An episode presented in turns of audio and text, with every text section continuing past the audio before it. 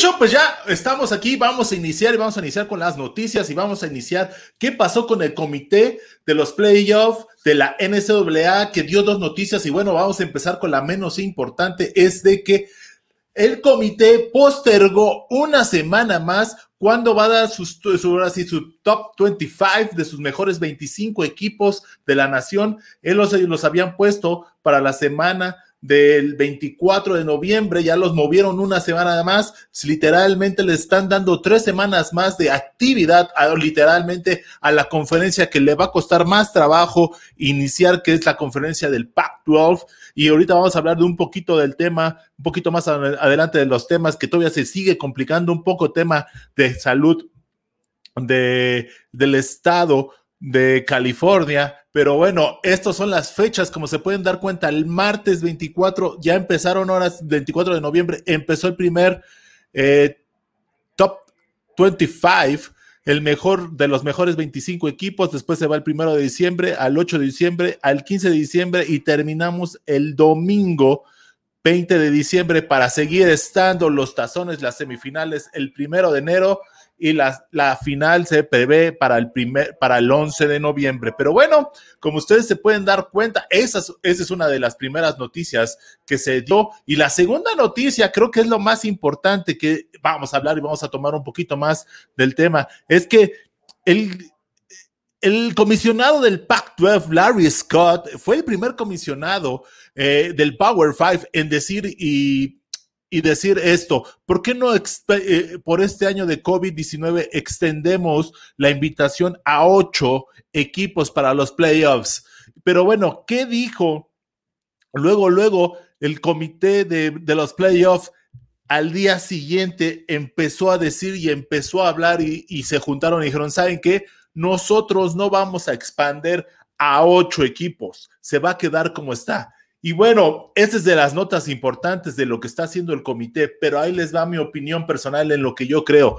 Yo creo que hace mal el comité, aunque yo estoy a favor de que no se expandan los, ahora sí, los playoffs, porque le pierdes como que la magia, ya los playoffs va a ser como un playoff del fútbol americano profesional de la NFL o la NBA, donde cualquiera va a poder entrar, que tenga dos, tres eh, actitudes con ocho equipos, se hace demasiado grande ya realmente. Invitas a, los cinco campeones y a tres equipos más. ¿Qué otros tres equipos más? Eso va a ser el, el problema. Tal vez va a haber equipos que tengan dos derrotas en la temporada y eso va va a perder mucho, ahora sí, mucha sazón, en lo que debe de ser. Pero otra de las cosas que yo creo que sí hizo mal es de que si realmente el comité, o ahora sí, todas las personas que organizan el tema de los playoffs del fútbol americano colegial, querían probar, hacer cosas, era este año.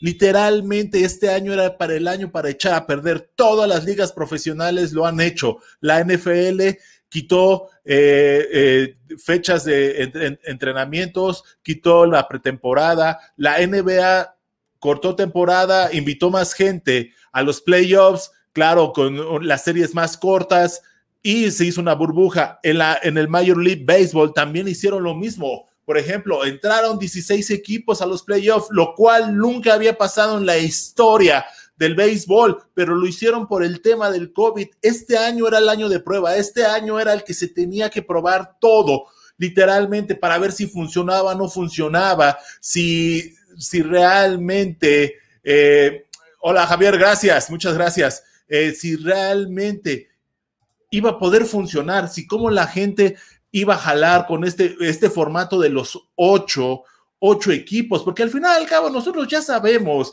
mucha gente ha hablado eh, y mismos miembros del comité han, mencionado cómo se seleccionan los equipos, se selecciona literalmente a ver cómo, eh, cómo fueron los resultados entre, entre interconferencias para ver, ok, por ejemplo, el de Auburn, Oregon, el del año pasado, le costó mucho trabajo Auburn eh, ganarle a Oregon pero ¿qué hubiese pasado si hubiese sido al revés? Entonces no hay como que ese tema de comparación entre conferencias y realmente este año era el único año porque ellos no quieren cambiar. Ese es el problema. El comité y todo no quiere cambiar. Lo estuvimos hablando la semana pasada, que ya tienen firmado, ahora sí, firmado los contratos de los, eh, de los playoffs y que no pueden cambiar, que ya está todo bajo contrato, que no se va a cambiar nada por contrato, pero creo que este era el año que se podía hacer esto. Se podrían haber hecho un, ahora sí, antes de las semifinales, una ronda de playoff antes después llegan las semifinales y después la final y creo que hubiese sido muy bueno para ver porque realmente se necesitan esos juegos. Por ejemplo, la conferencia del Pac-12 nada más va a jugar seis juegos y para saber si va a ser o no va a saber eh, equipo de playoff va a estar bien difícil. Por ejemplo, ¿qué pasó?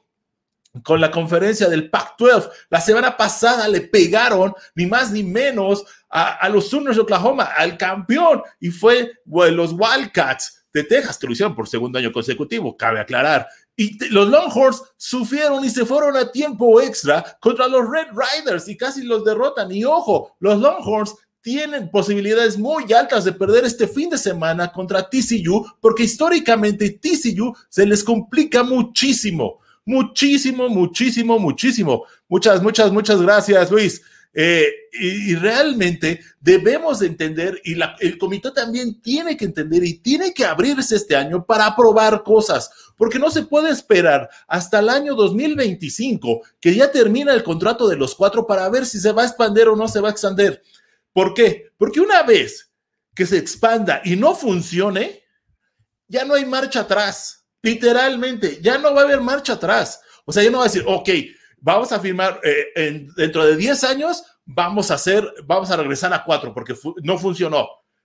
Eso va a estar en chino. Una vez que establezcan 8 equipos, 6 equipos, va a estar bien, bien complicado. Y realmente yo creo que este era el año de echar a perder, el año para ver cómo funcionaban los ratings en televisión, el año para ver cómo se adaptaban los demás tazones, el año en que cómo iba a ver la diferencia entre los equipos, porque si entran ocho, a fuerza tiene que entrar uno que otro equipo del grupo five, puede ser Central Florida, tanto que se lavan, tanto que dicen que somos, fueron campeones nacionales hace dos años, este es el año de mostrar, y créanme, este año Central Florida tiene muy buen equipo y puede quedar invicto, entonces eso es hora, llegamos a ese punto. Si hay varios equipos invictos, ¿a quién van a invitar a los playoffs? Ese va a ser el gran problema que ya se está metiendo el comité, que no quiere adaptarse, no quiere ser flexible por un solo año. No estamos diciendo que este año va a ser, de ahora sí, de ahora en adelante va a ser ocho, ocho equipos de playoffs. Nada más va a ser este año por tema del COVID y más que nada es por echar a perder. Todos lo están haciendo y habrá casos en donde se van a quedar tal vez los 16 equipos en el del béisbol lo hicieron bastante bien. Si de pronto la gente se mete más en los playoffs, se puede instaurar.